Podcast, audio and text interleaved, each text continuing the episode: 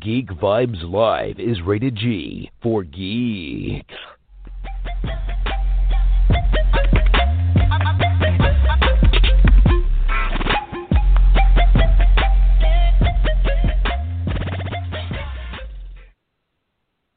Welcome, welcome, welcome to an all new episode of Geek Vibes Review. Uh, it's funny. Uh, I just realized, Tia, that usually when you make the shows, it's Geek Vibes Live Review.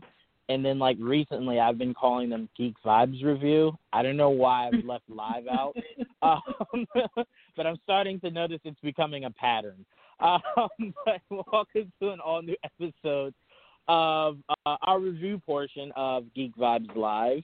Um, today we will be breaking down Freddy vs. Jason, and to do so, to break down a ridiculously good movie like this one, we needed a full panel, and that's what we got today. We are fully represented top to bottom. Um, so without further ado, let me introduce our panelists, starting with Tia. What's going on, Tia? Uh, what's up, everyone? I feel like if this was a portion of a book, we would be in the middle of my villain origin story. I like that. I like that, Tia. That's how you should open every every episode. I like that. Thank you. um, also, Dom, what's going on, Dom? I'm good, man. I think uh, while we're living through this uh, zombie apocalypse type of uh, pandemic, it's only right that we uh, review a horror movie. I agree, and that's from the the lips of the horror master himself. But I will say, I want people to stop saying it's a zombie apocalypse until I see zombies. um, I've been waiting. Um, I thought I was promised zombies, and I have not seen one yet. I thought my grandfather was, but that was just him waking up. So I have not yet seen a zombie, and I'm waiting on it. Um, so you know, let's fingers crossed we get that soon. Um, but we have very, very, very special guest um, joining us for this episode, and we are being represented by Kinda Nerdy Girls. Um, we have KJ and Patrick. What's what's going on? Uh, hi guys. What's uh, happening? We will be representing the uh, the members of the audience listening who have not seen this movie. we are hoping that by the time you guys get halfway through our breakdown of this movie, you realize how comical it sounds rather than scary, and then you're like, you know what? I'll, I'll take a look. I will take a look. Um, okay. I, I kind of well, that is your challenge classify, to convince us to watch That is that is absolutely. We will live up to that challenge. I will say this: I compare Freddy vs. Jason to um, the first Leopard. Uh, I'm sorry. Let me be more specific. All of the Leprechaun movies. Um, they're scary when you're young because you're like, what is that? But when you get older, you kind of realize, like, one, how ridiculously shot these movies were. Two, how uh, poorly the script is. And three, just how outrageously insane um, these characters were in, in these movies. And that's what leads us to Freddy vs. Jason. Um, very much a comedy uh, as I view it. I was scared out of my mind when I was younger. Um, and Tia and Dom, I don't know if you guys remember when they first released the trailer for this movie. I believe it was because this was one of the scenes from from the movie. Um, it was the little girl reciting the Freddy Krueger song, um, and then like it showed her with like no eyes. I remember when I was young, that was when I was like, all right, I'm not watching this. Like I I, I don't want to see this movie. Um, and then I remember, you know, my dad saying like, "Oh, trust me, it's not gonna be that bad." And I'm like, "All right, I'm really young, so I, I don't think you understand how scared I am." Um, but I actually went to go see it uh, with him, and I left going, "This is a really fun time," and like I didn't really need to be as scared as I thought I was going to be. Um, but but Tia, do you remember that that uh, that first trailer? And was your was your uh, first response to this movie being terrified, or did you kind of leave going, "This is funnier more so than than scary"? So, I don't think I remember the trailer because I definitely didn't watch this in the movies. because it was one of those things where I, you know, oh god, guys, when I was like a teenager, I was a complete and utter mall rat. Like Hot Topic was my jam, you know, like just think I was like the typical kid like that. Um, you know, oh, it's so cool to watch these like horror movies. I'm not scared. Anyway, so I, you know, got the first Nightmare on Elm Street, wanted to watch all of that, you know, just wanted to get like the full encompass of Freddy Krueger because he was honestly my favorite out of all of them. So when it was finally like, oh, there's a literally a Freddy versus Jason movie. I think I just bought the DVD as opposed to say going to the theaters to watch it. I just remember like like teenage me thinking it was so cool. I didn't really think I was scared of any of it because I think at that point I was such a like such a massive Freddy Krueger fan that I was like, oh, this is like peak Freddy. This is awesome, but with like better, you know, film like uh cinematography than say like Freddy three or something like that, you know. So I just remember loving it. There, oh God, there were like a few scenes that I don't think that I could have watched at the time that were a little gory for me, such as say the kid with like the eyes and everything. But I just remember really loving the movie, and we'll get into it later. But I don't think I was scared. I think that's what I liked about the movies, such as like Freddy Krueger, uh, Friday the Thirteenth, Halloween, is that to me those weren't necessarily scary because my thing is like with horror movies, and I was talking about this in pre-show with KJ. I'm not a horror movie fan, but when to me it looks fake, then I can disassociate it. And so even like probably the goriest scene to me in uh the movie, and there's at one point like during the rave scene that there was a pretty like gory scene, but that looks fake to me. So it's like I could disassociate that and not be scared. Just all I remember thinking was like, that's a lot of blood. Look at all those spray packets. That's that uh that had to be something to work with.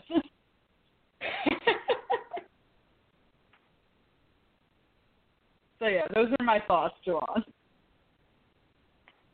Yeah, no, Oh, I I, don't mean, know to me, I, I okay. completely understand. No, no, I'm here. I'm here. I completely understand where you're where you're coming from. To me, I I always felt, um, and this is mainly because my dad was a huge horror buff. Um, horror movies to me have to be experienced in theaters, depending on what the horror movie is. Um, so seeing Saw in a midnight showing with a packed theater and seeing the ending of that and everyone losing their mind is an experience I'll never forget. Seeing Drag Me to Hell um, and seeing how that ended and the whole theater going crazy. I remember half of my homeroom class was in that theater with me, um, and it was like one of the best times ever. Um, Freddy vs. Jason we saw at a matinee, and there was barely people there. Um, and I remember we were kind of thinking like, dang, this movie probably isn't going to make a lot of money. It's probably not even really that good. Um, and then we left going, this wasn't that bad. It wasn't that bad. I, clearly, I wouldn't really put it in horror because I think I laughed more than I like really was afraid. Um, but I definitely have to ask you, Dom, the, the horror master. And by the way, every time I talk to my dad, I tell him that you're the horror master, and he's, he's hell bent on challenging.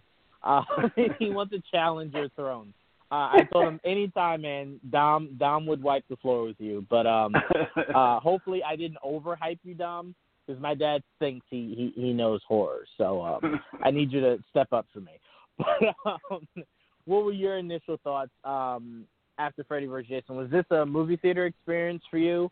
Um, and do you kind of feel like it was more of a comedy rather than a uh, an actual horror film? Uh, yeah. So initially, um, seeing like the trailer, I think I, I think I initially heard it from some friends, and I was like, no, there's no way that's fake. And then I saw the trailer, and it was kind of like you know when you you uh you walk in a house and like after, after grocery shopping, and you shake the food at your your pet, and your pet immediately knows that oh shit, there's food. That's how I felt. I was like salivating. I was like, this is my dream. I've always wanted them to do some kind of horror uh crossover and I just was like, it'll never happen. I don't know how they could write a story where this could possibly become a thing. Um, and you know, dreams come true. And uh, I think I was uh, it was the beginning of my sophomore year of high school, I believe, and um, I was definitely. I think it was Friday night, and me and a whole bunch of people uh, after a football game, and uh, yeah, it was definitely one of those like everybody shut up, leave me alone. I'm gonna go sit over here so I can because I, I didn't have any friends that were as much into this uh genre as I was. So I was definitely like the outcast they just wanted to like enjoy the movie instead of just like having fun at the movies. Um but yeah, it's definitely to me. I mean, after the first um Nightmare on Elm Street Freddy is his movies were always kind of more of a comedy, a comedy horror genre esque type of thing. He it was always about his like his one liners and him just kind of and him having fun essentially and embarrassing you and killing you at the same time. And then you know Jason is supposed to be the more ominous figure to kind of bring more of the slasher vibe. Um, but yeah, it was definitely more uh, over the top kind of. I mean, like like Tia said, it's one of those ones where it's over the top to the point where if you started off kind of scared, you shouldn't be now because clearly, I mean, because you know, part of horror is like this could possibly happen, and this is oh my god. But then this one is like you get hit with something and you fly 30 feet in the air. It's probably not going to happen that way. So it's definitely to the point where it makes it a little more palatable, even though there is a lot of uh, gore. But uh, no, it was definitely um, an exciting time for me, and the big selling point for some reason was was Kelly Rowland at that time, uh, or it, her being in that movie, and I guess because yeah, and I guess because partially we saw Busta Rhymes the year before in Halloween Resurrection, so um, it was so yeah, it was. Uh, she was a big selling point, which packed the theater out when I went. Um, yeah, I had a, it was a great time though. Yeah, I mean, it, it's funny because I, I think I, me and Dan were talking about this uh, on Geek Vibes Live this past Sunday. We were saying how uh, Jason X, I think, was the movie. Um, we thought one of the more ridiculous things we had ever seen, but the when they were in space. Yes, but specifically when he put the chicks in sleeping bags and then was killing them with each other in the sleeping bags. Funniest thing I think I've ever seen in my life. And no, I remember no. thinking I remember thinking not much could top this. And then I get to Freddy vs. Jason where he closes a chick up no, he closes a guy up in the bed. And you like his Yeah. body crunch up. I was like, Oh no no, no. this is the funniest thing I think I've ever seen because it's just one of those things where you look at it and you just go, I don't even know where to begin on how impossible this is. Um, whether it's how his body bent, whether it's how he was able to bend a full bed that way. Um, the only thing that ever came close, I, I think, to, to being weirdly funny to me is the first Leprechaun, where Jennifer Aniston's on the phone and he like sticks his little leprechaun fingers through through the phone and like tickles her ear. Uh those Oh. three things are like the funniest thing I think I've ever seen in a horror movie. Um but that's what lends to this being more of a a, a comedy to me because I believe the movie actually starts with Jason chasing um a girl through the woods. And Oh my God. I, I think Wait, wait, I think once he go ahead, Tia, go ahead. I'm sorry. That it always No, cracks me up watching that because it's like they told this actress just act like the most ridiculous damsel in distress, but then do it like ten times more because she wasn't even running. She's like, oh my god, oh my god, oh my god, and like she was like tiptoeing and everything, and I was like, what the fuck am I watching? I was just like laughing, and then you know, of course, because it's like a horror movie, they always have to be Alright, so- so randomly just- naked, and I'm just, Just like, from that description why? alone.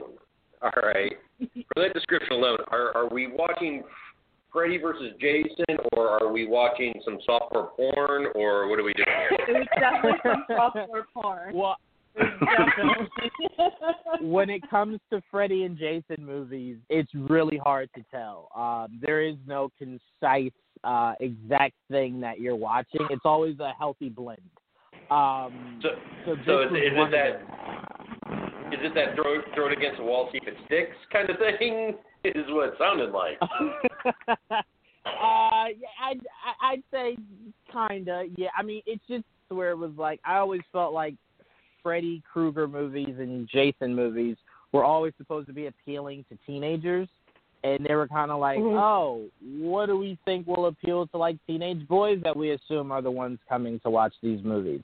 I know, just random naked scenes, and like at the time, you know, I I guess that was all of the rage, but like as horror started to grow, more people were like, I don't really think we need that. I I, I don't really think we need that.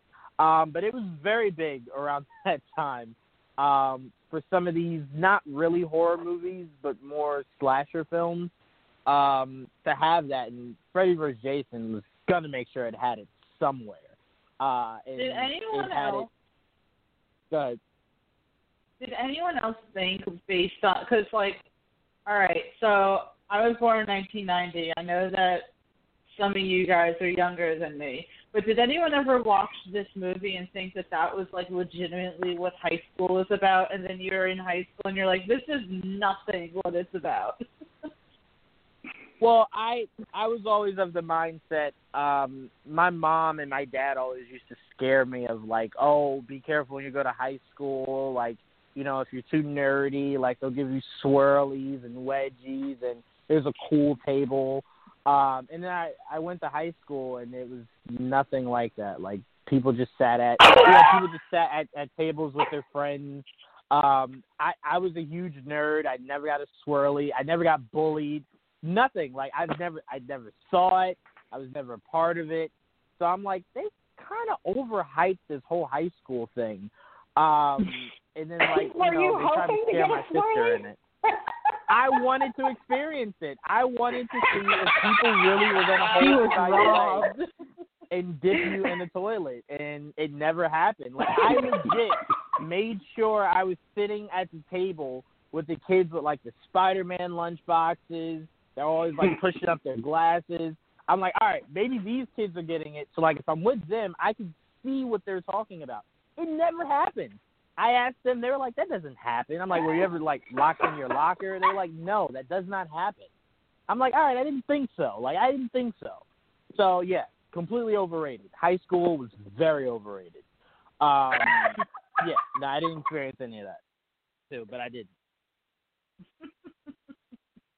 So I feel like God. while But, uh, in quarantine, someone needs to give you a a, a, a swirly just so that you can experience it. I mean, honestly, what I would what I would like to know is from 2008, right, to about 2012 or 2007 to 2012. I want to know what the stats say about kids actually being, um, you know, being given swirlies and wedgies. I want a number. I want the stats. I want to see if it exists in this world um, because I just don't believe that it does. I just really don't. I, I, I honestly don't believe it. All right, I, Um, and I, I don't I don't want to date myself. Um, my high school experience ended about a decade prior to that. However, uh, however, I can honestly say it rarely happened in my high school. Uh, I don't even think it happened my senior year, for that matter. Only yeah, your I mean, I senior just, I, I, I'm just saying. No, I mean, I, I've seen a lot of, you know, fights. I've seen some pranks, but it's never like the pranks that you think you're you're gonna experience when you walk through the. Like when you watch a typical high school movie, it'll have you thinking like you're about to experience the worst four years you will ever have in your life. And I just didn't. Ah. I I didn't see it. I, I didn't see I it. I didn't have see it at all. Never talked with someone who was so disappointed that they weren't more bullied and beat up in high school. Yeah, I mean, look, at least if you're not going to do any of that, like at least give me a scene out of Carrie, something that I could hang my hat on. Just none of that happened. I'm like, none of this happens. Like it, it, it it's ridiculous. it, it, it really is. Now, again, like I, Um, like I said, we're based out of Indianapolis, so that that whole you know the Carrie Prom experience, all that stuff. I mean, that's like, I wish that was the case, but dude, like I said, cornfields and small schools. So yeah. yeah. No, Um, if it if it helps at all, my high school experience, I uh, had my prom date leave me and sleep with my cousin, and a farmer offered to take me home at the post prom buffet. That's the most That like sounds like Indian that sounds like a movie. ever. that sounds like a movie actually. Like I, I could like go find a movie that that exact scene happened in. Uh, that is actually hilarious. Uh, it's it's not really hilarious, but it's kind of hilarious. oh, yeah, Um, I've gotten past it. it's okay. It's it's, it's funny now. Um, but no, like like we were saying, like we were saying um, before, uh, the, the start of this movie was very was very uh, humorous. As Tia said, it is the the epitome of a damsel in distress. I, I am glad horror movies got away uh, got away from the idea of someone just randomly running and always tripping over something. Um, it, it, it's it's frustrating because it's kind of like at some point you kind of just go, I'm running. I'm not going to keep looking back. I'm going to look forward. Um, but no, they always trip over something. They fall and then they catch up. The thing that I've always hated about Jason Voorhees that apparently everyone else in America loves, I don't like that someone will be running like I mean as fast as they possibly can, and Jason's just walking and he always catches up to them. I mean, always. it never fails. Um, it is possibly the most annoying thing I've ever seen in my life. Um, because it's like at that point, why do you even have her running if he just walked like four steps and then caught up with her? Where was she even running in a circle? How did he catch up that quickly? Uh, I hate it. That was the.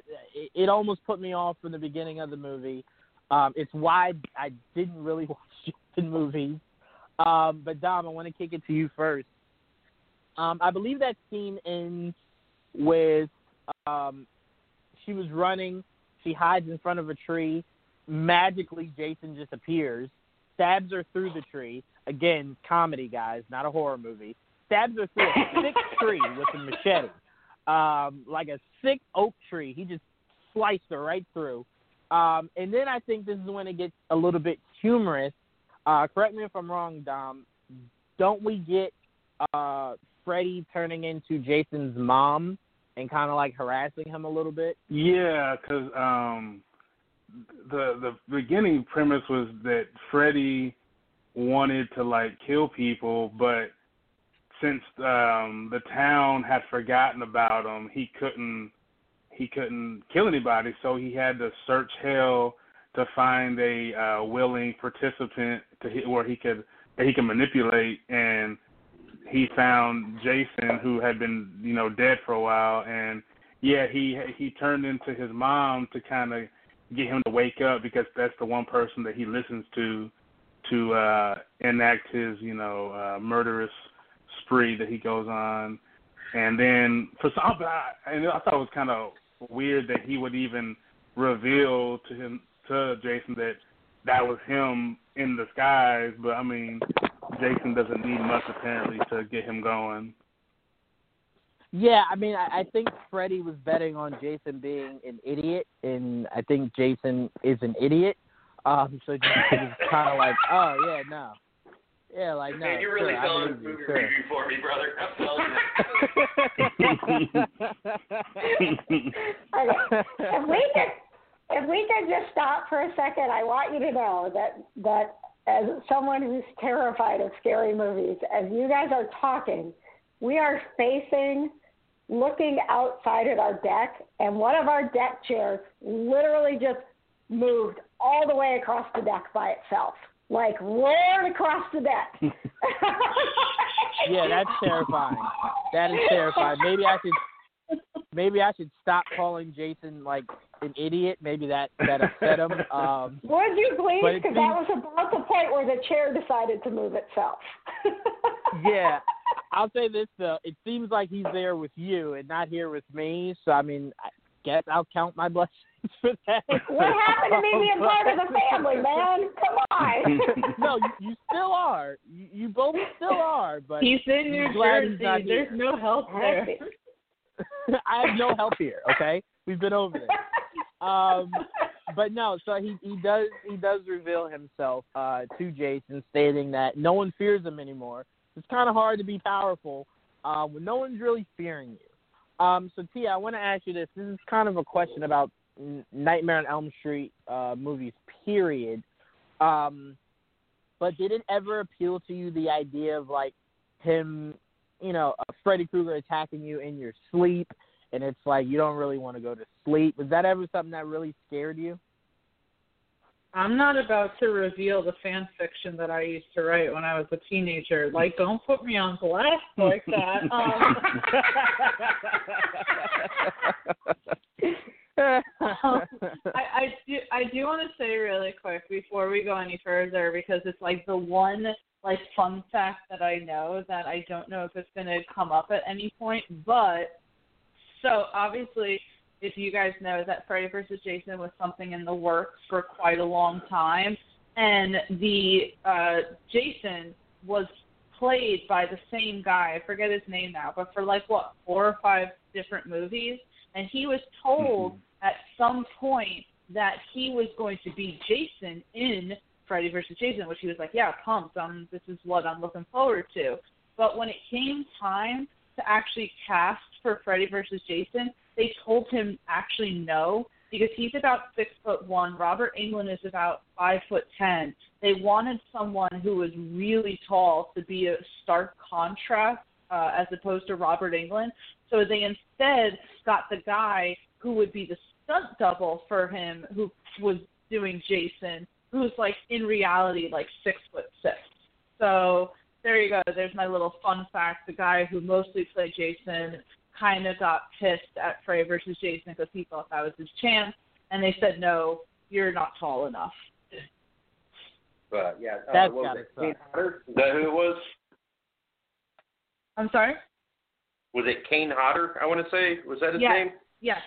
Mhm. mhm, Yeah. Yeah. He he was excited to play the role, but he's like six foot one, which you're like, yeah, that's tall, but it's not that much taller than the guy who plays Freddy Krueger. And because they were like, no, we want Freddy to like really have to like strain his neck to look up to Jason, they decided to get the guy who did the stunts for Kane, who's like six foot six or six foot seven.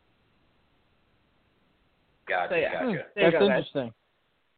That is interesting. I, I I do like that, but no, I I I asked that Tia mainly because um it was something that never really like scared me.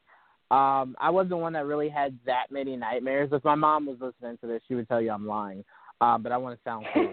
but no, I I didn't really have that many nightmares.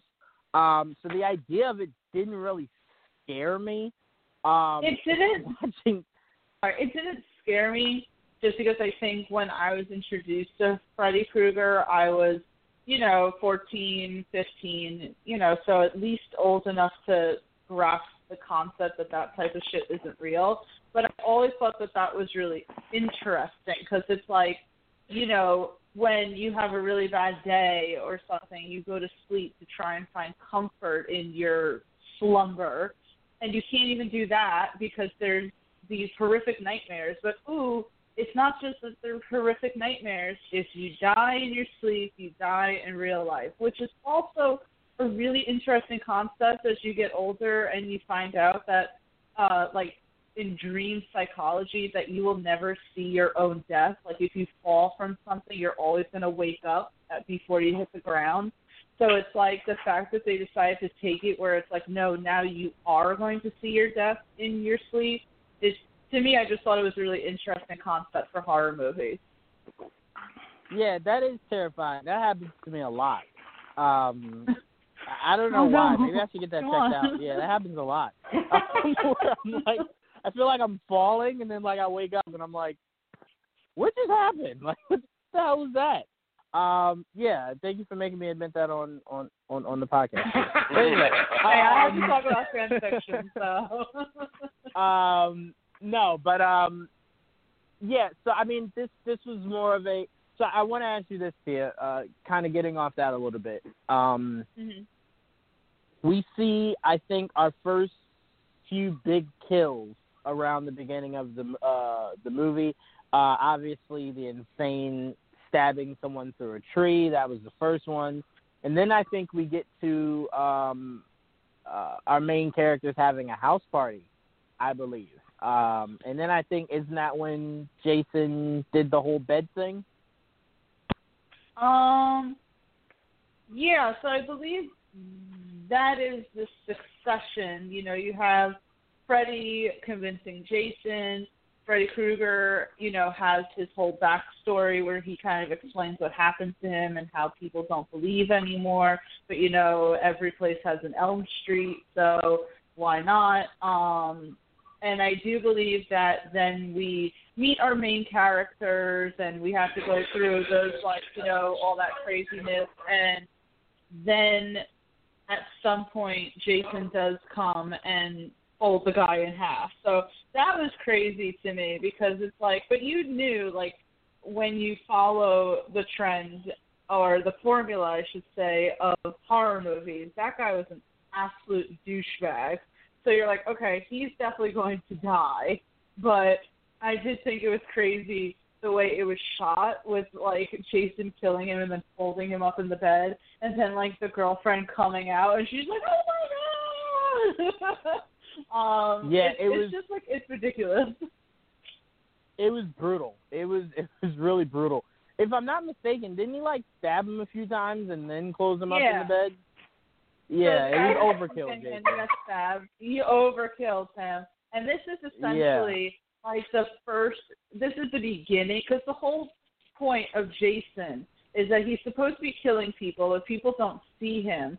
So then, because they're in Springfield, rumors of Freddy Krueger are going to keep popping up. So Jason's main objective here and his main use is to kill people, but for people to start circulating the rumor of it being Freddy Krueger. That way, Freddy can start accessing their dreams again. So this is like the first kill in the line of that. Yeah, it was like I said, it was a hundred percent overkill. Um, but again, it goes to how extreme this movie tends to be. Um, and this isn't even the most extreme thing that that you can expect from this movie. Um, Oh, even no. though it it is very extreme. Um, but no, I mean I, I do want to ask you this, Dom. Um, I, I meant to ask you this uh, before, but when you go back to the the the legend of Freddy and the legend of Jason, um, what used to kind of scare you more, the Freddy Krueger song, or like the Jason Voorhees, like I don't know what it is, like a deep breathing chant or wh- whatever the hell. Oh yeah. Um, what used to kind of like not necessarily scare you, but like what would kind of shake you more between the two? I think uh I think Freddy's his anthem is a little more of a chilling anthem. Um 'cause for some reason uh little kids creepy voices are creepy. I don't I don't know what it is. Um I think that for the the funny the funny thing about um horror in the uh 80s and late 70s is that the writers always kind of seem to like either don't understand kids and teenagers or they don't like them too much or they're Right. trying to warn them. I don't know exactly what it is, and I think that's why that it's always teenagers getting killed and not too many adults. and um so I don't know if like Wes Craven originally was like, you know what, I don't really like these kids, so let's just make them like douchey assholes, so people won't feel bad when they get killed. So um, but yeah, like the Freddy's theme was uh a little more chilling. I I, I think um Jason's I think is kind of a fun thing to mimic because I remember as a kid uh, or a teenager or both really is that people would do that all the time to try to scare people, but you just it was kind of just like a fun joke. So I, I think that his um lost his luster a little bit. Yeah, I mean, I, look at it like this, right? I look at it to where it's like if I'm in, you know, if we're out in like the forest or the woods or whatever, like a, a you know, a bunch of friends and we're like playing tag and everyone goes and hides, right? And like I'm I'm by myself trying to find where everyone's at and I just hear the the Jason thing, I, I'm done. Like I'll probably freeze exactly where I'm standing. He'll probably come like fold me in half and then fold me in another half and fold me in another half and use me as like a handkerchief. Um, so like that'll scare me. But like if if I'm walking down the street and like a kid ri- rides by on like a little tricycle singing the song, I'm punting that kid like 50 feet. um, so like it doesn't really like scare me as much. But like the Jason thing, that really does. Like that that always haunted me. But the whole Freddy thing, it was usually only scary because it seemed like he would always have kids doing it. So it was like really eerie mm-hmm. to like, oh my goodness, like that three year old is like singing Freddy's song. But I'm like, my mindset since I was young has always been, I will punt that kid. Um, I had to tell my my neighbors actually. Um, they thought it was funny a few years ago. They were like, uh, their their four year old. They were gonna have him like dress up as Chucky, and I told him I have a long lasting fear of Chucky. Don't do that. Like, and then he like started laughing. I'm like, no, no, no, no, no. I will Spartan kick your kid if he comes to my door um, at night with that Chucky costume. And like he was like, "Oh, you're serious?" I'm like, "No, no, I'm dead serious. So like they didn't come to the house at all. I'm like, well, you could have came. Just don't bring your kid. Like don't have him dressed up as Chucky. Um, so I mean, I, it the Freddy Krueger thing just really never scared me as much um, as the Jason thing. Jason thing still to this day shook, shook to my core. um, Thea, so I, I'll ask you then, Thea, which one scares you more? Well, first of all, I'm going to say I know this isn't about him, but I always found Michael Myers' little tune to be scarier just because there was one time that I was literally watching the first Halloween in the dark and that came on. I was like, this isn't scary. And then I had to walk to the bathroom in the middle of like the pitch darkness, and I was like, I'm really terrified now. Um, but uh, yeah, I didn't to me like as Dom was saying, uh Jason's little jingle was always something that you kind of looked to imitate in school because it kind of sounded cool to go you know um but Freddy's was more like ominous because it's taking something that's supposed to be like a schoolyard rhyme and saying all these like really creepy things and there is something like really off-putting of children singing these type of tunes. So to me, I always felt that uh, Freddy Krueger's was scarier. Also, they were like, you know, um, it was like the anthem of death. If you were in any Freddy movie and you started hearing that, you're gonna die pretty soon. So that was terrifying. Yeah, Michael Myers to me, I love that song um New Jersey and like clubs they made like a club mix of that so I like yes. it like even more um so like I love Michael Myers uh song it never once scared me it always made me want to dance um but yeah no I mean you you're absolutely right that when you hear the one two Freddy's coming for you nothing good ever happens like you don't hear no. that and turn around and someone's like hey you dropped your you dropped a hundred dollars like that no that that never happens it's usually, hey, like I just slit your throat. Um, that's usually what always follows that song. Um, but in this movie, speaking of eerie children, um, we actually get uh, I don't know how far ahead I'm going, but we actually get um, one of the main characters is um, feels as though she's kind of hallucinating, like she feels as though you know Freddy's in her head. So she's walking through, I believe it was a police station, and she hears yeah. this this little girl with like her back to her singing the song and she goes to turn the girl around and the girl has no eyes. She has no eyes and she's singing the song. Another reason why I punt these kids. You don't console Did them, you, you don't notice? talk to them, you, you punt them. But go ahead, Tia.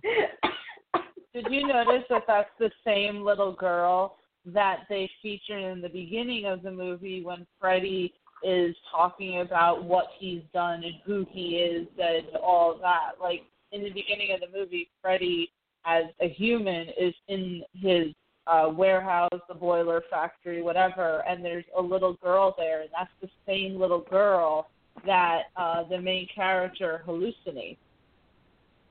No, I didn't even I didn't even know that. But that that was that whole scene there was was very terrifying. Um, I, I don't again I don't know what scared me more, her singing it or her turning around with like no eyes in her skull. Um, haunting. is all I can say for that. Just haunting. Um, but I mean, th- to me, there's a lot of uh, filler uh, in between the this portion of the movie heading into like the really good part.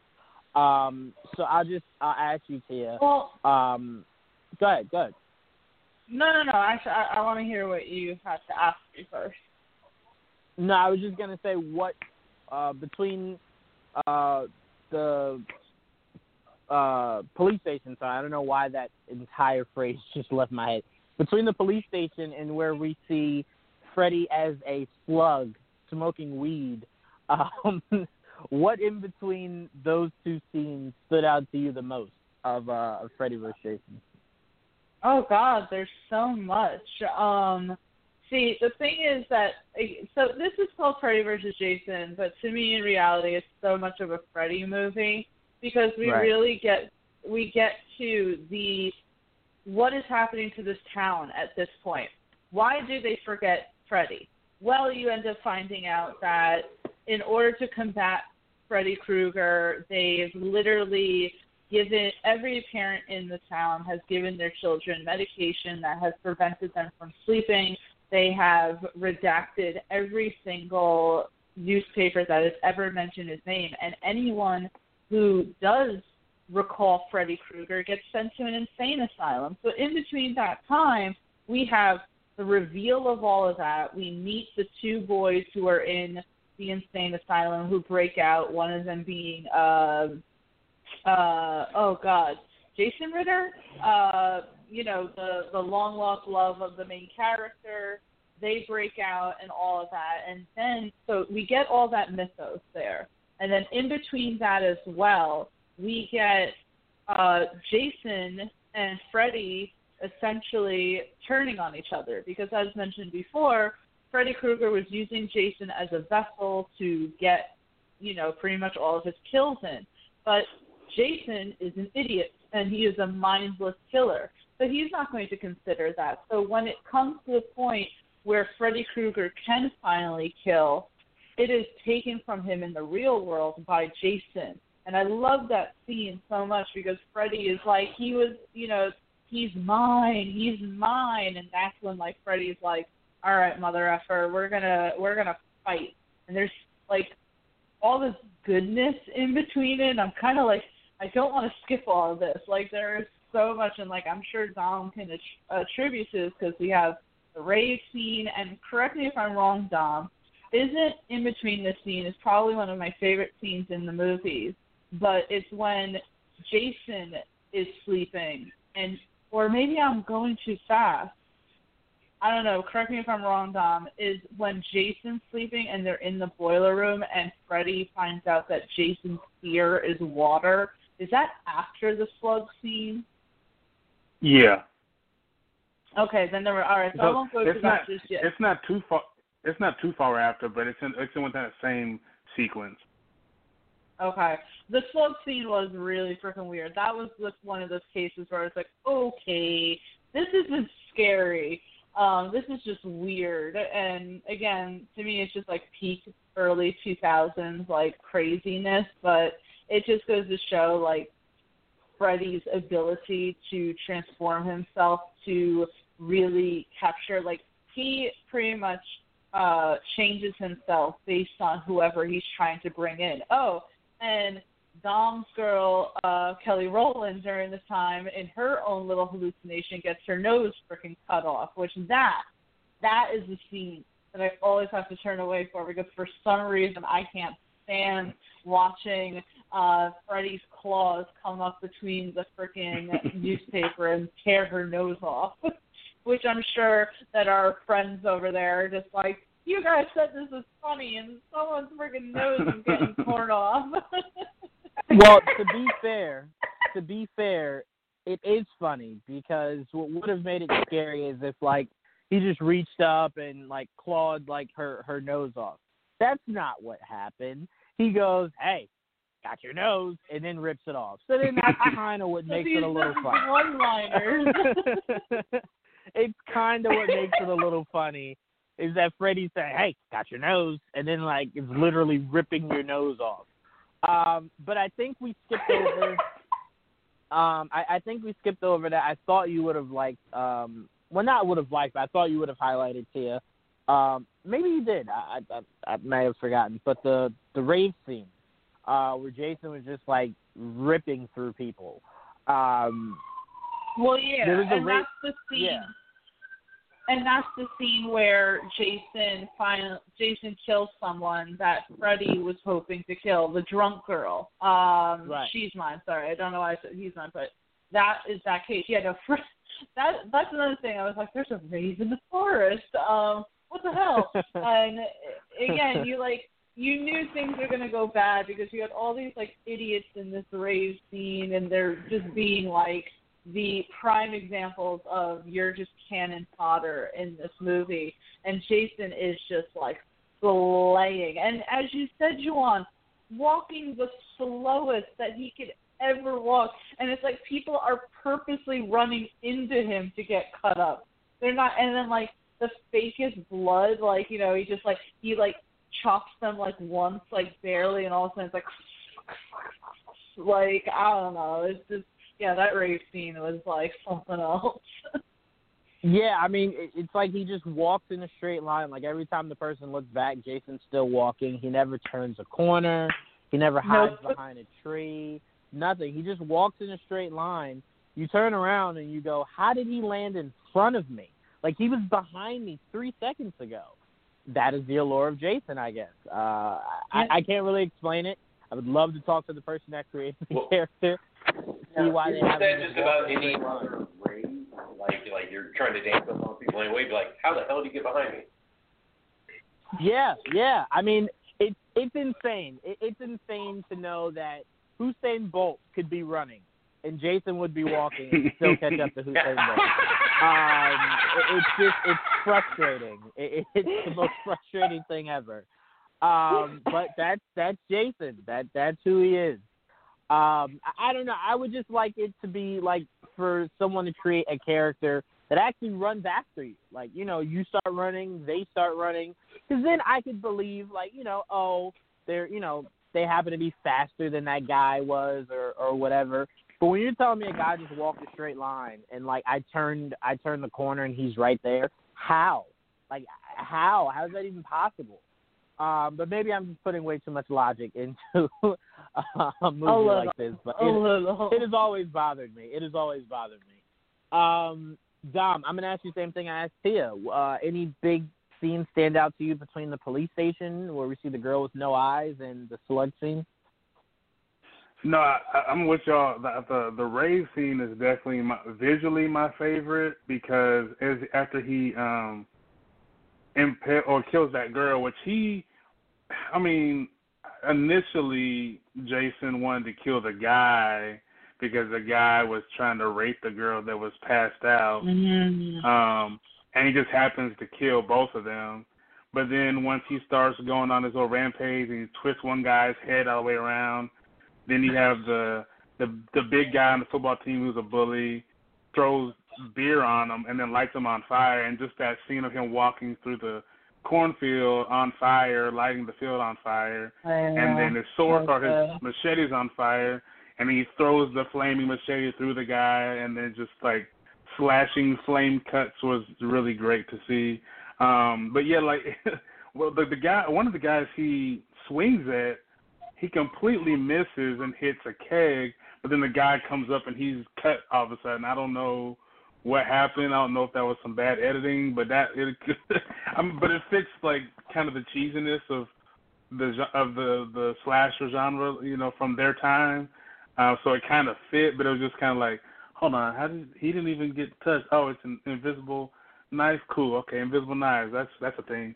Um, but that scene just visually just looked really cool because they had the the really high wide shot and um yeah i don't know like he's on fire and he's walking slow. If you can't outrun a guy who's on fire and walking slow i don't know. I mean maybe you deserve to die. I don't i'm gonna tell you. I don't, there's no Yeah. way i don't know if he teleports. Maybe he teleports. Maybe since he's like he can uh, his soul moves from body to body if he gets killed. Maybe he teleports and we just don't know. I don't i don't know how he does it um, but it's a, an amazing feat apparently because it's an impending death. Once he locks eyes with you, it's a wrap. Yeah, I, I was told it's just he has really long strides. I don't know how much I believe that, um, but I mean, I guess, I guess that sounds more logical than you know uh, the. I don't know. I don't know. I, I'll just go with strides. I, I, I'll, I'll say that. Um, but no, you're right. That was a really crazy scene. Guy on fire, the flaming machete. It's just this movie's insane. Um, now to fast forward to the the slug scene because I know, um, KJ and Patrick, I know you're like, what is this slug scene he keeps referring to? The reason why Right. the slug scene, the reason you why guys are the slug talking about this scene, slug scene, like, oh yeah, there's a slug scene in every movie. Let's talk about the slugs. No big deal. yeah, no, the reason why this stood out so much was it was this stoner guy, and it was like he was in like a control room or something like that. Um, and you know he starts starts lighting up a joint, and then like you just see coming out of like the air vent a Freddy Krueger slug, um, and like he just like looks at the guy, and then the guy just randomly is like, "Do you want to hit?" and the slug starts smoking He starts Um, smoking and then I'm him. like- he starts smoking with him, and I'm like, "This, what am I watching?" Um, correct me if I'm wrong. correct me if I'm wrong, uh, Tia and Dom. Doesn't this guy die by the slug going like into his mouth? Um, I'm gonna push that over to Dom because I actually I don't remember that actually. How did he die? I, think, the slug went uh, into his mouth. Yeah, he well he gets possessed by Freddy, and that was Oh, I, I don't know. I, I, so I'm guessing when Freddy went inside of him, he died, but Freddy like possessed them to um to inject uh to inject Jason with um those shots to put him to sleep. Okay, I, I now I now remember exactly. He um the the slug goes the slug is uh blows smoke into his face, goes into him, um and then as everyone's running away from Jason, you see the guy come out with like smoke bombs or whatever uh smoke bombs I think it is or whatever to put like you said to put Jason to sleep. I think I think that's how it went.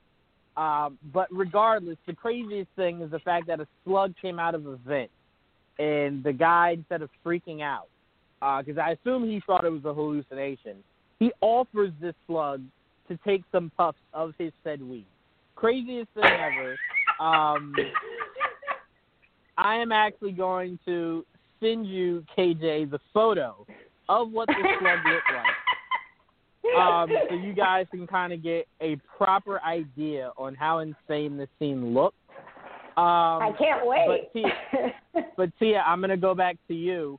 We know the events after um, this this scene uh, is as you were getting to um, Jason being asleep in the van, and then I believe Freddy looking to take advantage of that, um, and I think take out Jason.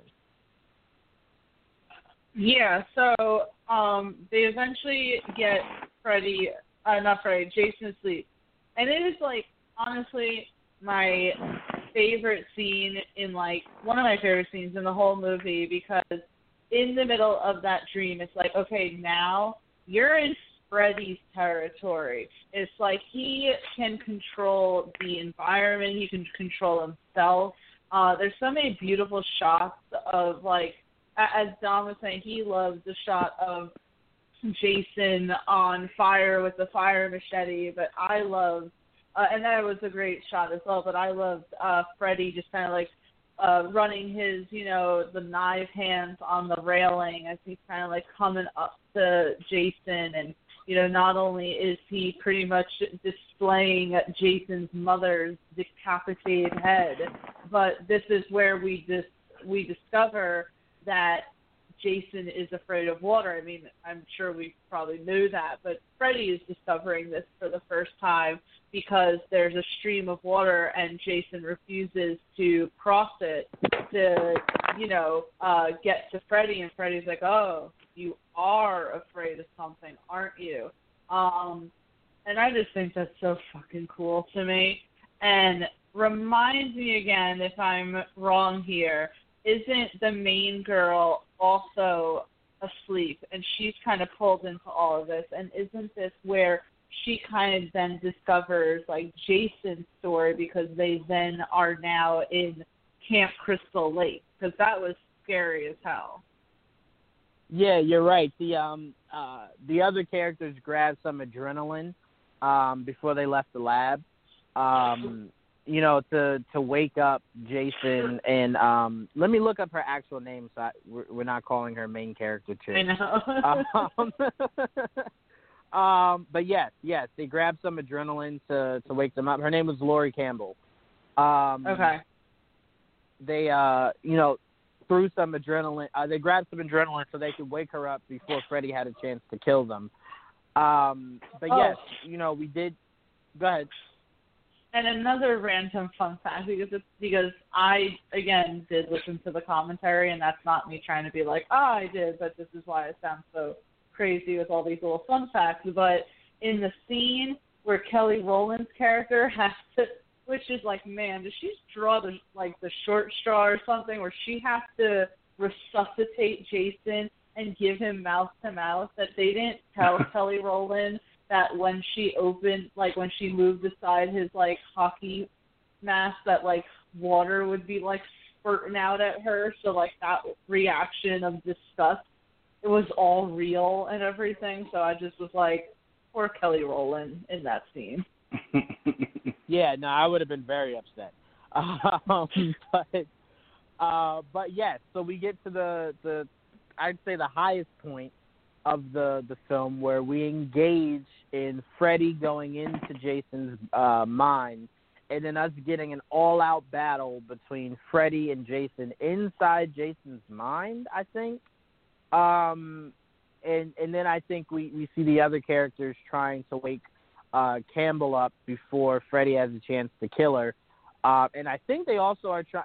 I think they then think the best way to kill Freddy is Jason. It's a Um, so I think they they. want to I think that. Go ahead. I'm so sorry. Um, No, go ahead. They they know that if they are in Freddy's world, he will win 100% of the time. They need to literally their best bet is to bring Freddy into the real world to um you know to battle against Jason. The whole point of Lori falling asleep is so that she can go find Jason and when they stab her with the adrenaline, she is held on to Freddy so that he she brings him into the real world. And it is the best shot ever when he wakes up and he figures out that he is around fire, which is his fear. Sorry, I'm getting pumped. Go ahead. No, I mean you're absolutely right. You have two two characters who are afraid of uh, the easiest things to get a hold of: uh, a body of water and some fire. Um, so I mean that's that's hilarious in itself. Um, but Dom, I, I'll kick it over to you. We see how hyped he is getting for for this this main battle. um, what were what were your thoughts as we were heading into um, pretty much towards the end of the movie because we were getting into the the big boss battle essentially uh, between Freddy and Jason.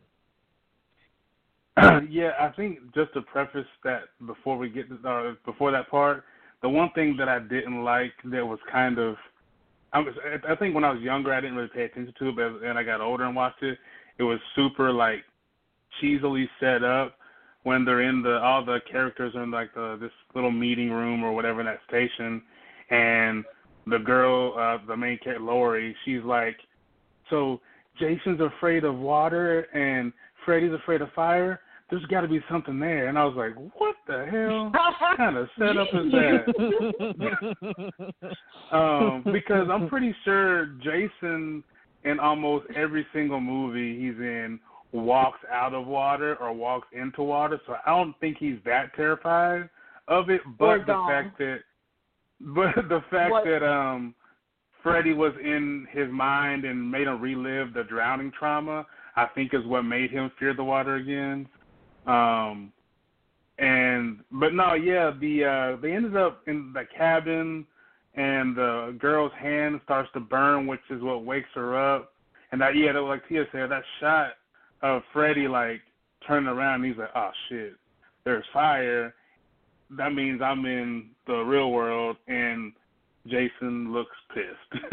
and at this point, he's already killed a few of them. I think he threw one guy against the wall who was like the the nerdy guy, and he gets like uh, impaled by, or not impaled completely, like a um, like a nail or something goes to his back, and if he tries to run away, he just gets left by a tree to die. So he died in the most like anticlimactic way, and probably Yeah. but probably the worst way because he was the nice guy who was trying to save Kelly, and she gets thrown across the room, and then she's like, "I'll be back for you," and she doesn't come back, so he just bled out to death.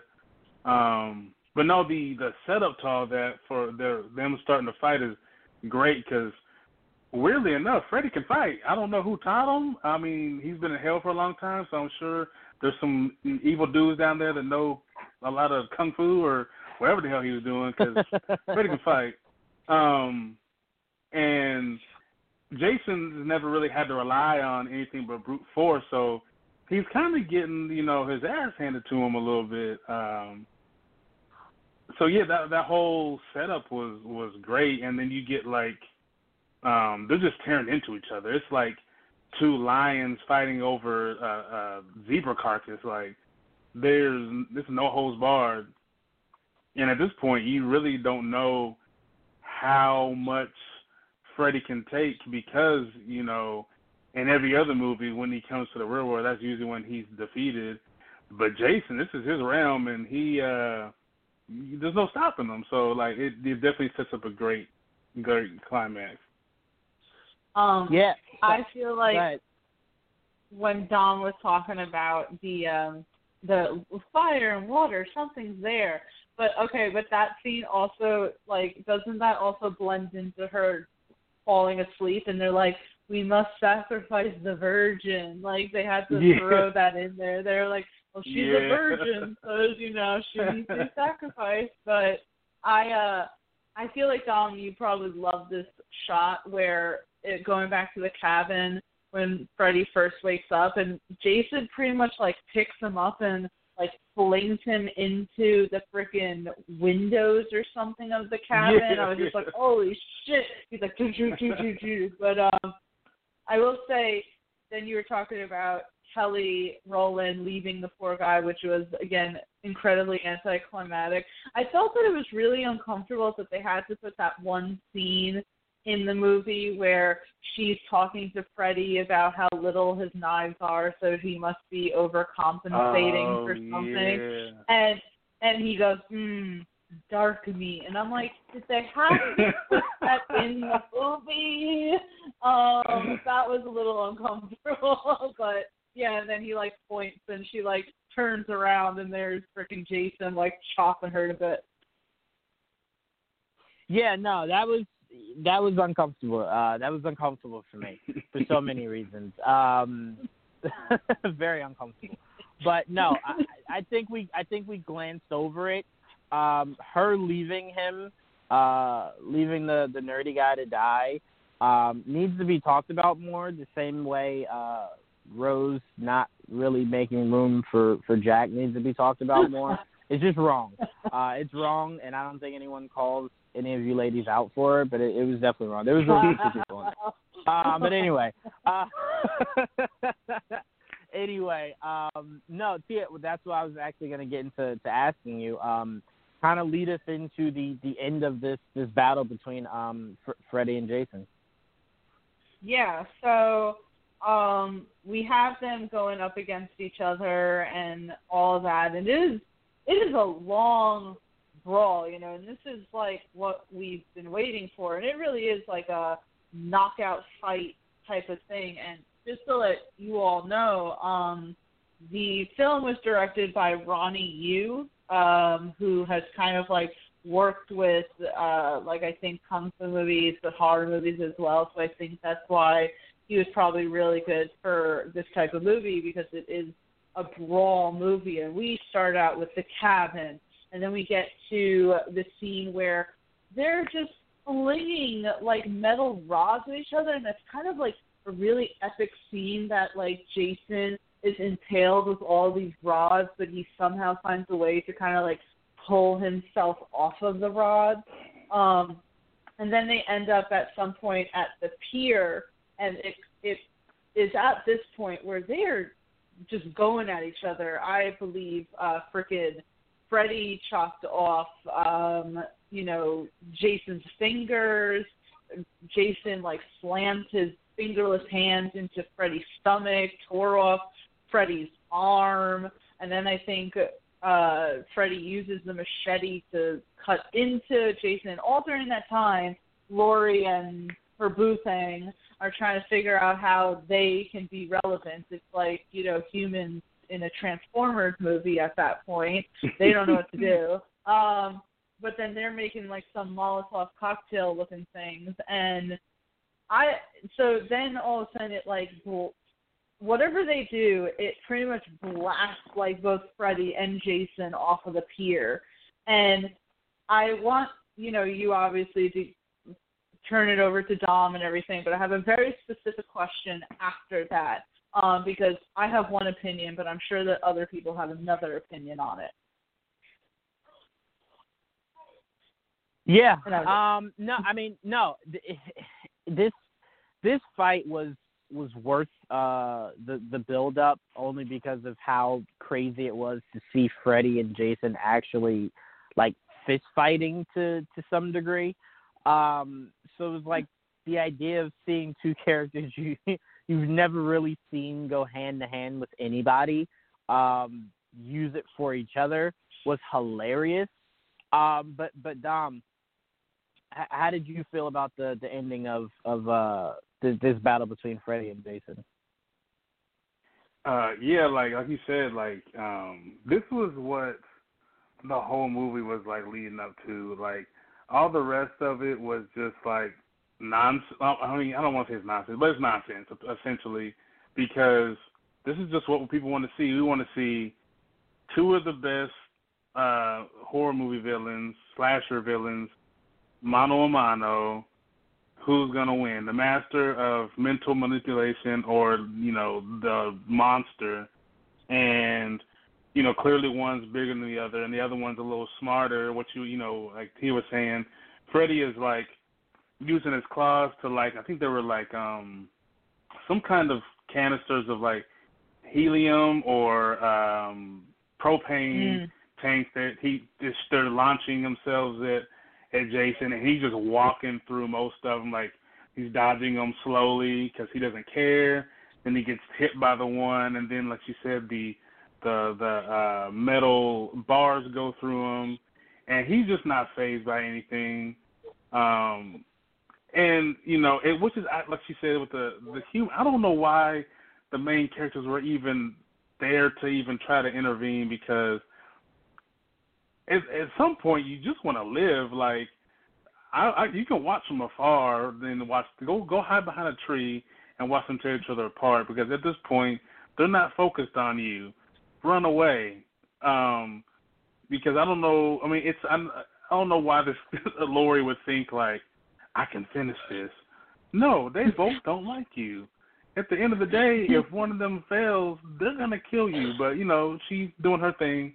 Um, but yeah, like when uh Jason uses Freddy's claw, impales him with his own glove because he ripped his arm off, and Freddy's using uh the machete against him. It's just great to see like all that back and forth. Um, because if you look at the whole movie, Freddy really didn't kill that many people. He killed like two or three, and I think Jason killed like fifteen to twenty people.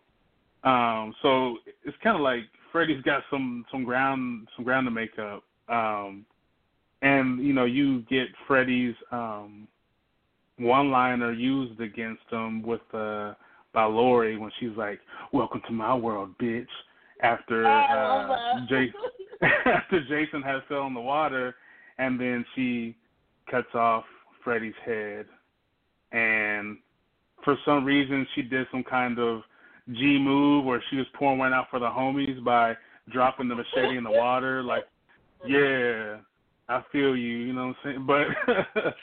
But um, it was very much worth the wait.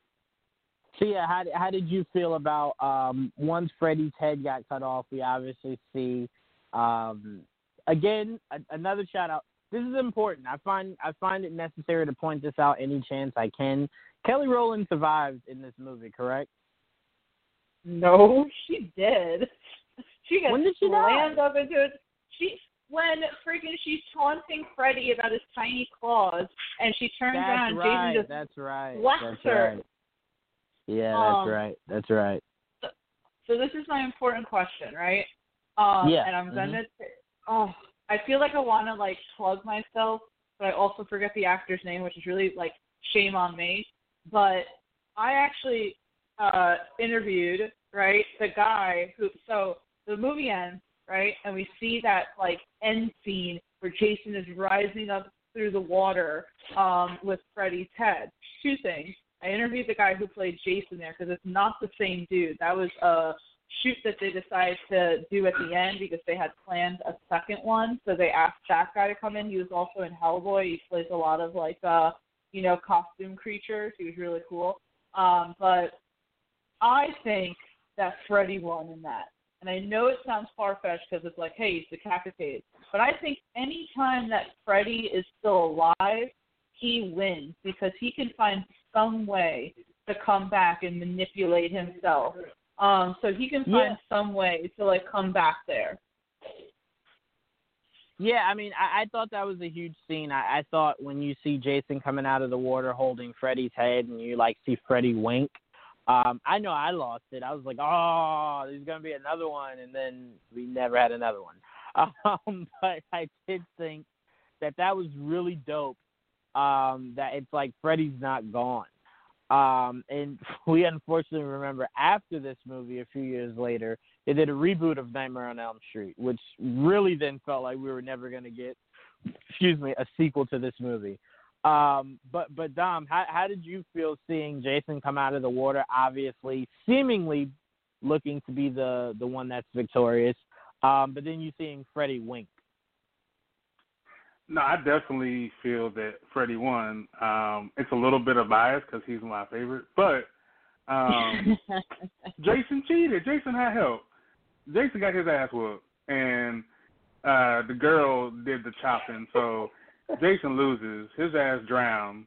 Um, yeah, that's a that's a that's a Freddy victory, and the and the uh, the fact that he winked is even more the, uh, that he won, and I think that leads uh, to the um, the mythos of uh, of Freddy is that how alive or dead is he when he comes into the um, the real world? Because you you think he gets defeated, you know, essentially, but you know, with the wink it's like, you know, can you really kill this guy or can you just make him disappear for a little bit of time because, you know, we we kind of saw in that movie that if with Jason being as brooding as he is, if if um Freddy gets inside of his head, it's a wrap, you know. Uh and we didn't get to see we saw him play with him. You know, he's throwing him around that boiler room and beating him up. But if he really got to like being there, Jason would be no more. And is it Yeah. that if if Freddy's killed in real life, does he then just appear back into his boiler room and he can just go on and do the same thing he was doing? Right. Yeah, I mean, you- you're not wrong. I, I view this fight the same way I viewed the BVS fight, where I kept telling everyone that Batman won. Um, even though he legit got his ass beat uh, close to the end of that scene uh, once Superman got that kryptonite out. But to me, a victory means you didn't kill me. And Freddy, did, you know, you didn't kill Freddy. He was still alive. So to me, that's a victory. I mean, we know who really won. It was the guy that was standing tall. Um, but as long as he didn't die, I consider that a victory. Um, but this, again, th- this movie found ways to be insane, and you can't really top getting uh, more insane than the guy we thought died is having his head being held detached from his body, and then he winks. Um, th- this movie found uh, a way to kind of uh, find numerous ways to, to top itself on how crazy And- can it get. And correct me if I'm wrong. Weren't they? Wasn't it rumored that they were supposed to do a sequel of Freddy versus Jason versus versus Ash? I feel like I heard that somewhere that that was going to be a thing. Uh, I want to say that I heard that more so towards when the show actually happened, Ash versus Evil. Um, I, I, I don't know how serious those rumors were, but I did hear it. Yeah. Um, I wouldn't be against it. I, I don't know why more horror franchises don't cross over. Um, it's one of those things to where it's like crossover. I mean, it, it it'd be perfect. Um, seeing Halloween crossover with Jason would be awesome. Um, no, it would you know, just or, be two silent guys the whole time. I like it. I like it. Give me a other. silent horror movie. Give me a silent horror movie where there's no talking. Um, they're just staring at each other fighting. I will take it, and I will call that a classic horror movie. Um, but no, I mean, you know, I, I just think more franchises should cross over. We see James Wan is doing that with his uh, Conjuring universe. Um, but it's just it's one of those things where I think it's always been somewhat of a taboo that they feel as though um, crossing over. But we we always feel as though action movies should cross over, and they never do. Um, you know, there's no reason why Charlize Theron should not be in the next John Wick as as a crossover. Uh, besides the fact that it took place drastically two different time periods, but um, it, it would just be so dope if they found a way to to cross things like that over. Um, but yeah, so I, I now direct it to KJ and Patrick. Have we struck any interest in you guys checking out this comedy, this family friendly comedy that we call Freddy vs. Jason? oh, yeah. right, all, um, all families stuck at home should be watching a, a slug smoke weed. yeah, you know, No, round no. up the kids, round up the kids. You know, get your favorite Freddy vs. Jason. They'll love it. They'll be, they'll be Right, fine. right. Now, Joe, I'm going to tell you right now. I when when we started off the show, uh, you said, and I quote, "It wasn't that bad." Okay. I did notice that too. When Yeah. you left the theaters, it wasn't that bad. Yeah, so I'm like, all right, that well, all right, we're already starting with the ringing endorsement. So, all right, good start. Uh, but, um, you know, uh, when you guys started talking about the rave scene, um, her and I both looked at each other and we're like, the rape party? What? What's going on? Yeah, we were disturbed. We're like, oh no, the rave. Uh, okay, we got that. Okay, okay, now we're good. We're good. Uh, yeah, no, uh, I, I- I'm I'm glad that was cleared up. Yeah, I'm, I'm really glad that was cleared up. Yeah, I was just like, okay, now, now it just got weird, but okay, uh, we'll keep going. Yeah, we muted each other, and I'm like, "Uh, are they saying what I think they're saying? so thanks for clearing that up. Um, now, and uh, the other thing her and I talked about too was, you know, like uh, now, and this is, you know, not watching horror movies. Um, I've never seen any of the Friday the Thirteenth. I've never seen any of the Nightmare on Elm Street. Uh, both of our, uh, both of our best experience with either of these movies is from one of uh, KJ's favorite bands. oh, uh, really? You're going to bring up Dokken? Yeah, I'm just saying. uh, Nightmare on Elm Street, uh, number three, the theme song. I was really into the hair band, so Dream Warriors was a big song for me. that's as far as I get into Nightmare on Elm Street. So I guess my question would be, uh, I, I I mean I'm intrigued. Yes, you you have have have piqued my interest, but are we able to sit down and watch this movie not having seen any of the other movies? Yes. Or is because, there? Yes. Okay. Yes, because Yeah. they pretty much explain the mythos in the movie. Freddy in the beginning of the movie explains to you he was someone who killed kids, uh, got arrested because of some fucked up paperwork. He got released. The parents in the neighborhood were pissed. They decided to track him down at the factory that he worked at and burn it to, you know, burn him alive in it which is why he's all scarred up and has a fear of fire. He pretty much made a deal with the devil to be able to continue killing, and he kills people in the sleep. There you go. Boom. That's it. And then Jason, he, you know, his whole mythos is explained in like the middle of the movie. So it's like you don't really need to have seen any of them. Like to me, who's watched all of the freaking Nightmare on Elm Street movies. Yeah, there's little things here and there, but not any that are really mentioned in Freddy versus Jason that are so important. I just gave you the background of who Freddy is, and there you go. Like you don't need to really know what happened in the rest of them because it's never really brought up. Gotcha, gotcha, gotcha. So it's so it's so it's so let me draw it over to my uh to something. So it's like watching Serenity without ever having seen Firefly. Yeah. Uh, Yeah. I never watched either, so No, I mean no. Wow. You're, you're absolutely right. You're absolutely right. But t- oh, okay, so I'll say this thing to you. It's the same how you know how I've been telling people numerous times that you can watch and enjoy um, uh, Infinity War and Endgame, not not have watched any other Marvel movie.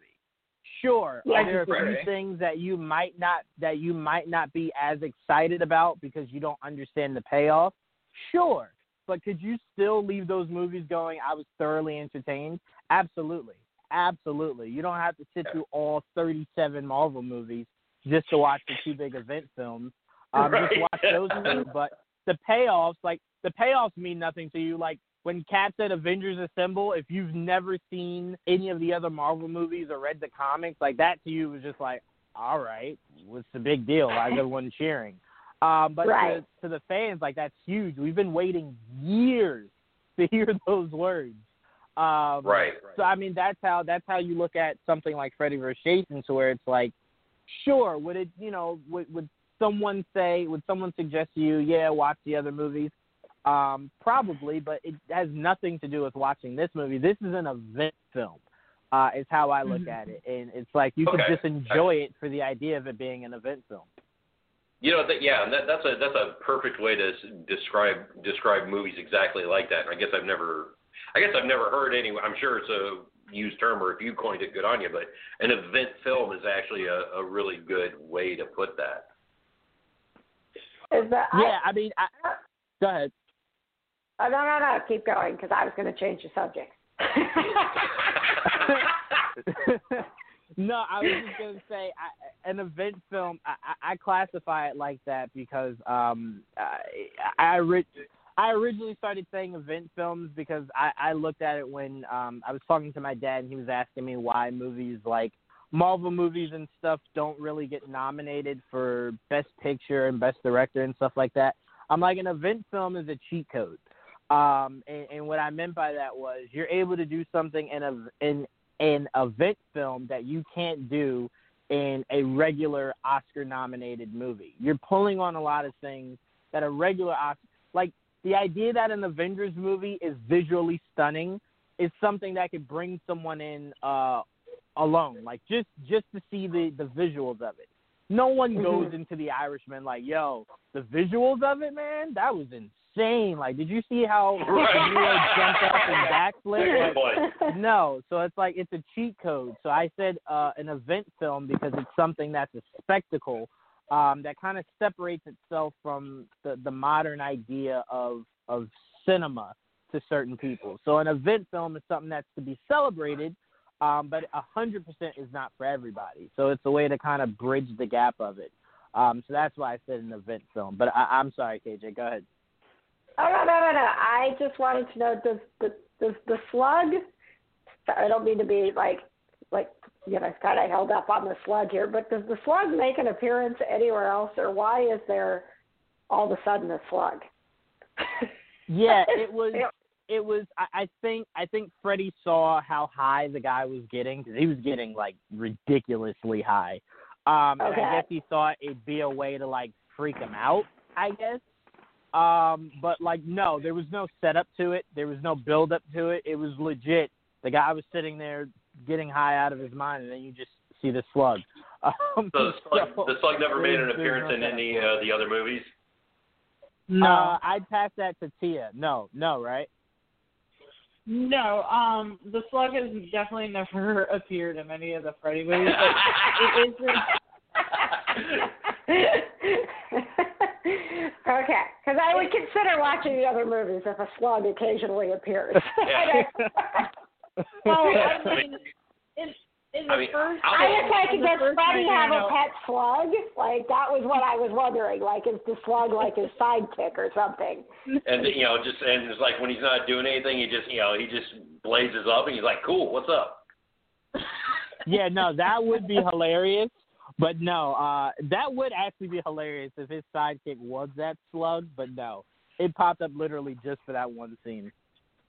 All right. Well, so I mean- to to answer to answer your question uh, in a roundabout, well, I guess I'll answer it directly now. Um, your question to me was, would I consider watching this movie now? My answer is yes. That's me personally. My answer is yes. Is there? Perfect. Okay, because you kind of glazed over this like it was no big deal. Is there? Did I hear right? There's a scene where Jason has girls in sleeping bags and he's beating them to death with each other. Okay, That's not not this in one. this movie. Not in this movie. Not in it this was in a movie. movie called Jason X, and it was it was it was it was a virtual world that they were in where these three girls were like in the middle of nowhere in like sleeping bags. Um, so like Jason zipped them completely up, and then just started hitting them with each other. Um, and that was like the most fun I think I've ever had because it reminded me because my mom used to always say to me like, Joanne, when you play with your toys, it's like you're just like smashing them together. So, like when I saw that, I was like, oh, that's what my mom means. That's what she sees when I play with my toys. I was like, ah, ah, I get it. yes, I it, sure that's it. exactly what your mother meant.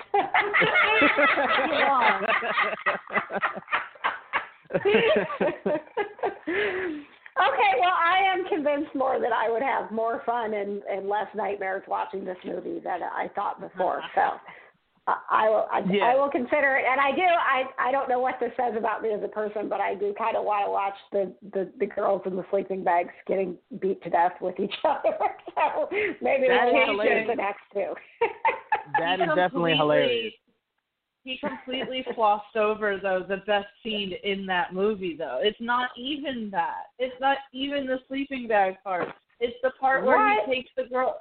It, it's the part where he takes the girl's face and shoves it into like some liquid that literally freezes it and then smashes it onto the freaking table and it just like completely freaking like comes apart her face and it's like what the hell just happened here? No, I mean, T is T is not wrong, but I still have never laughed harder in my life than I have with that sleeping bag scene. It, it's just it's it you just don't you're not expecting it. So it's like when you see it, you're like, that is like the most creative way to kill someone. Like I never thought of that. I've never been at a Yeah, I where it think- was like, I could zip you up right now and beat you with him. I could I could do it right now. Like I never thought of that. And it was like, oh, well, there you go. No, I think one? the uh, I think the I'm uh, the funny just- part to that the funny part to that scene was the setup before he killed the sleeping bag girls because they looked at him and were like, "You want to smoke some drugs? You want to drink some beer? You want to have premarital sex?" and then he's like, "Nah." Yeah, I actually, I'm, I'm sorry, I'm sorry, I went quiet. I actually was just watching it because I'm sending you the clip, uh, KJ. I was just no, watching you are it. not. I did. I just sent it to you. And what was funny was Dom, as you were saying that, they were saying it in the clip. I was dying laughing because I'm like, yo, this is just too funny. He just grabs them and just like beating them with each other. Oh um, my I god! just sent you that. I'm I just sent watching it it. Funniest thing ever. Funniest thing ever.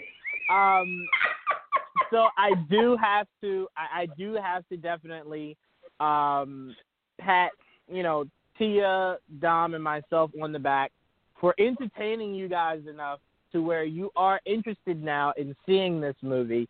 Um, I We think are. all three of us can promise that it is not scary. Um, it's like it, it's not as Tia was saying before. Like you watch Paranormal Activity and then you question everything.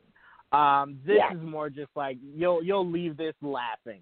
Um, like, Okay. you, you won't say like, "Let me keep a hallway light on." Nothing. You'll you'll just laugh yourself to sleep essentially. Um, okay. It's just it's super entertaining. It, it's wild. It's out there. Thing bag out there, but it's out there. It's it's definitely out Well, there. I mean, the, the Um, thing sounds pretty uh, pretty enthralling to me. So you guys will definitely have to come back to us um, once you've seen it and, and let us know what your thoughts were uh, after you've seen the whole thing kind of play out. Um, but I really do think you guys will, will have uh, a laugh riot seeing this uh, seeing this this movie. Well, thanks for letting us uh, listen along with you tonight and and uh, inject here and there where we could. Absolutely. We definitely have to do these uh, more often with you guys. You guys are hilarious. Um, we had a great time. Me and Tia were really looking forward to this because we talk all the time about how much we loved this movie, but we couldn't really find enough people that also enjoyed it that were also willing to talk about it. Um, so like in comes Dom. Dom's like, I will definitely talk about this movie. Um, me and Tia were like, there's no time uh, better than now uh, to finally review this movie. Um, so I'm glad we got to. We we definitely got to do these movie reviews more often, um, past, present, or, or whatever movies we could definitely break down. Um, but there was one last thing. I wanted to kind of work this into the last few episodes that I've been doing because I had a fan cast idea. Um, I don't know if many of you have ever played Assassin's Creed, um, but I actually got this idea, Tia, from Altered Carbon. Um, the idea of Assassin's Creed is it, it's a, a Mobius kind of uh, virtual uh, world that this character gets put into, where he kind of lives through um, different eras of assassins, so the Renaissance era and so on and so forth. Um, and I was thinking, Dom, have you ever played Black Flag? No, I have not.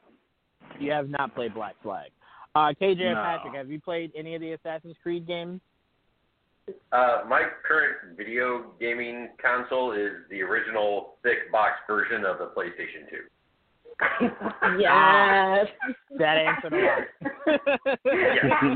Uh, But I still have my original working language. Nintendo and Atari, so they are original and still work. um, no, so the reason guys. The reason I brought it up was because um, HBO obviously is doing The Last of Us, which is based off of the video game. Showtime, Tia, I know, has this memorized for her boy Pablo Schreiber, is doing Halo. Um, So Mhm. I thought Starz um, should go after the Assassin's Creed, um, uh, you know, Assassin's Creed universe. And I think what makes Assassin's Creed special, Tia, is that it follows the same thing Altered Carbon does. So it- does Hmm. not have a singular assassin for every game. It's a different assassin per game. Um, there was a stretch where like the first four games were all one character named Ezio, um, but after that it, it really switched up. So I was saying if you were Starz, you should do uh, Black Flag, a game that's kind of based off of pirates, where you go out and you get um, the guy who played Jon Snow, uh, Kit Harington, to be um, your lead for that show. And then when that season's over, you do an, a you do a completely um, new season with a different assassin with a different character, um, and that way it stays fresh. You don't have to worry about getting stale with one uh, one actor. Um, and we were saying before, Thea, how Altered Carbon does that, and if it continues, uh, it should diversify more. Um, other races, genders, um, and I feel like Assassin's Creed would be perfect for it. But now that I've talked to you guys and you're listening and you're like, I have no idea what he's talking about, kind of makes me feel like I I just said that to to myself. um, now, I'm sure there's somebody listening who's like, "Yes, Juwan, Actually, right. I, I know enough, but I do know enough um, about Assassin's Creed to know, you know, like you're saying, you know, like like jumping through the, you know, like the like the eras in time and stuff like that. Like, you know, like for me personally, I love I love like uh, time set pieces. I'm a big history guy, so you know, like starting, you know, like where you can jump around future, go back to the past, or you know, like everything in between. It's like it's almost like Highlander meets a video game. Right, and I think I think if Starz does it right, because I don't think Assassin's Creed it's shown it, it it it cannot be a movie. It is better off as a series, and I think if you take Assassin's Creed as a series, um, it will it will definitely shine a, a good light on it. And the biggest thing is, I think if you're Starz, you're missing out. HBO is about to is about to create so much revenue with The Last of Us. Showtime is about to create so much revenue with Halo. Uh, if you're yeah. Starz, you got to do something, and I think doing Assassin's Creed would be perfect for them because they actually have a show called Black Sails, um, which would be somewhat similar to the um, the story of Black Flag. Um, so I, I think it would be great, and you get star power and Kit Harington, somebody that a lot of people um, are familiar with because we've seen him recently. Um, and by the time that comes out, the Eternals would have come out already, so we'll have seen them in that. Um, I just think if you're Starz, it's best to not miss out on this opportunity. Um, and I was telling Joel when we did the podcast yesterday that they're probably listening and they're probably going to do it, and then I'll get no credit for it. So I'm trying to say it as much as possible. So if it happens, so if it happens, you guys can go, no, no, no, no, no. Juwan definitely said that on air, um, well before any announcements or anything came out. So you need um, some executive producer credits there. I'm like, I would love it. I would love it. Even if it, even if I'm not an executive producer, like I would love it if they just came out and was like, no, no, we definitely listened to uh Geek Vibes review and heard Juwan say that, and that's where we got yeah. the idea. I'll just take that. You just get, get a little blurb in the credit, you know, spitballed by Juwan. Spitball. Yeah, I mean, I'll even take it. I'll even take it if when they show my name, they speed it up so I could barely see it. Like, I'll even take that. I'll be fine with that. Um, like, I live with that. That's not a problem at all. The fast um, credits on uh, no. cable TV movies. Oh yeah. yes, or or specifically the fast credits when they're talking about medical history. Like if you have and they say it like really quickly, like I'll take that. um, but no, um, KJ. Before we we um we go off air, I do want you to uh to plug kind of nerdy girls.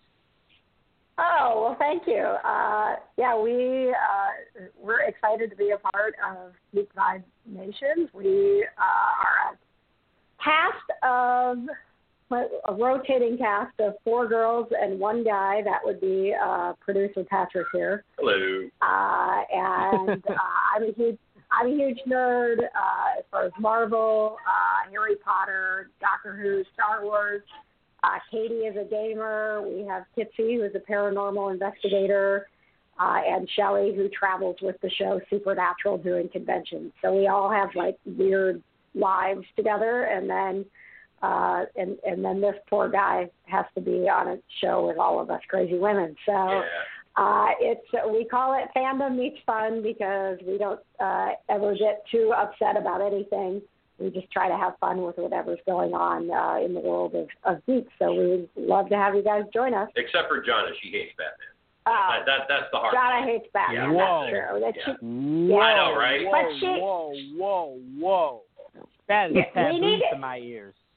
I know, right? we need to have you on our show, Juwan, to put Jonna in her place because she looks for every opportunity to diss Batman, and it, it's Yeah, it's that- ridiculous. That's unacceptable. I mean, you can talk about my my family, my mom, my future kids. When you talk about Batman, that is that is a line that I do not really enjoy people crossing. Um, so I would Right. definitely, anytime you need me to hop on and praise um, Batman, I will gladly do so. Hey, dude, We- I, Uh, I, I do, I do my best to help you out. I mean, like, I mean, like, John thought it was even stupid because we went and saw a Lego Batman movie when when they showed Adam West in that. I literally screamed like a little girl. I was like, ah, oh my god. I mean, it was ridiculous because that's what I grew up on. I mean, like I that was that was my that was my Batman. Julie Newmar, you know, Julie Newmar and Yvonne Craig were my first crushes. I mean, like that was that was my jam back then. Yeah, Batman means literally everything to me. My my stepdad raised me on Batman and Batman alone. I didn't even know any other superheroes till later on in life where he like started to show me like other people existed. He only raised me on Batman. So I know everything there is to know about Batman. Um so like I worship him. Um so it was like the best of both worlds when Ben Affleck became Batman. I know I know Tia you're rolling your eyes. Um, but when he became Batman, because it's like it's the best of both worlds. I love Ben. I love Batman. I get to have like Ben Affleck uh, as my Batman. It was the greatest time ever, but it was short lived Tia ruined it. But I won't get into that. Um, Oh. make sure you guys. Uh, no, go ahead. I'm sorry, KJ. No, no, no. I'm with you. I thought there were a lot. You I mean we could go on and on about the the problems surrounding the movies that Ben Affleck was in as Batman, but Ben Affleck as Batman was a good Batman. Yeah, yeah. I mean, again, on a different Come podcast, me, I will specifically, I will specifically get into. On a different episode, I will specifically get into how Tia sabotaged all of that. Um, but because there was a lot of work going on with Tia, but I paid Tia back by ending Jon Bernthal's Punisher, so I was able to pay Tia Yeah. back for that. Yeah, you did. Uh, so I paid it forward. I paid it forward. Uh, but no, please, everyone, make sure you go check out Kind of Nerdy Girls. Um, it is a it is such a good time. Uh, I have so much fun listening to it. Me and Tia definitely do. Make sure you check them out, please. Um, and we will definitely have KJ and Patrick on so much more in the future. You guys were so much fun. Um, but before we close out, Tia, I want you to give uh, your podcast a, a shout out.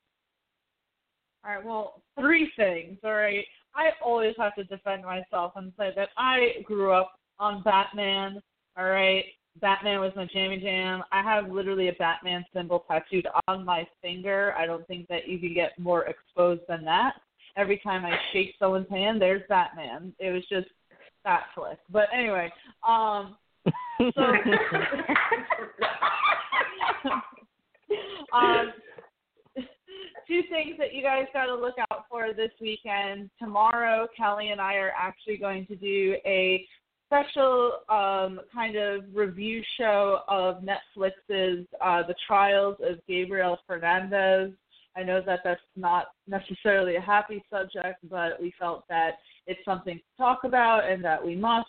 Um, and then obviously on Sundays, we do the top 10 uh, me and Brittany and uh, whoever else wants to join. But it's going to be the top 10 uh, quarantine and chill movies because why not? While we're all self isolating right now, is the perfect time to catch up on films, and we just want to go through what are the best ones to watch when you're stuck at home. Think we went over one of them today, so uh, I will be looking Yeah. to see if this one pops up. um, um, but yes, and Dom, you actually have a podcast to plug also. Um, so definitely give yours a plug. Uh, yeah. So mine is called "Chopping It Up with the Homies," all one word. Uh, it's me and three of my buddies. Uh, it's like a pop culture, philosophical pop culture podcast. Uh, we have about a hundred and fifty episodes, um, and it's been a while since we've done it. I think the last new one was probably a month or two ago, but I have one in the chamber that I've been editing uh, with a friend of mine who works on a TV show. She's a writer on a TV show, so that will be out very, very soon. Yep. So make sure you guys stay tuned for that. We got so much good stuff over here at Geek Vibes Nation. Um, so there's no excuse. There's no excuse. We cover a multitude of things. Um, and as you guys know, I have Geek Vibes Live with Thea and Dom usually. Um, so make sure you check that out every Sunday or whenever we tend to put that out. it's not usually Sunday, but whenever we put it out, make sure you guys stay tuned for that. And we were going to try to set up a lot of interviews for while people are quarantined, but then we kind of thought it's probably not the best thing to reach out to people now. Um, so we got a lot of interviews heading you guys' way. Um, hopefully, once things start to get a little better. Um, but yes, I mean, again, this is the perfect time for you guys to listen to all of our podcasts. You have nothing else to do. You're stuck at home. Um, so listen to our podcast while you're cleaning, cooking, exercising, whatever. We have so much content for you guys. Um, but again, KJ, Patrick, Tia, Dom, thank you guys for joining me on this uh, Geek Vibes review of Freddy vs. Jason. Um, so we'll see you guys uh, on the next review. See ya. Thank you very much. Bye bye. Peace. What's so special about Hero Bread's soft, fluffy, and delicious breads, buns, and tortillas? Hero Bread serves up 0 to 1 grams of net carbs, 5 to 11 grams of protein, and high fiber in every delicious serving. Made with natural ingredients, Hero Bread supports gut health, promotes weight management, and helps maintain blood sugar. Hero also drops other limited edition ultra low net carb goodies like rich, flaky croissants and buttery brioche slider rolls. Head to hero.co to shop today.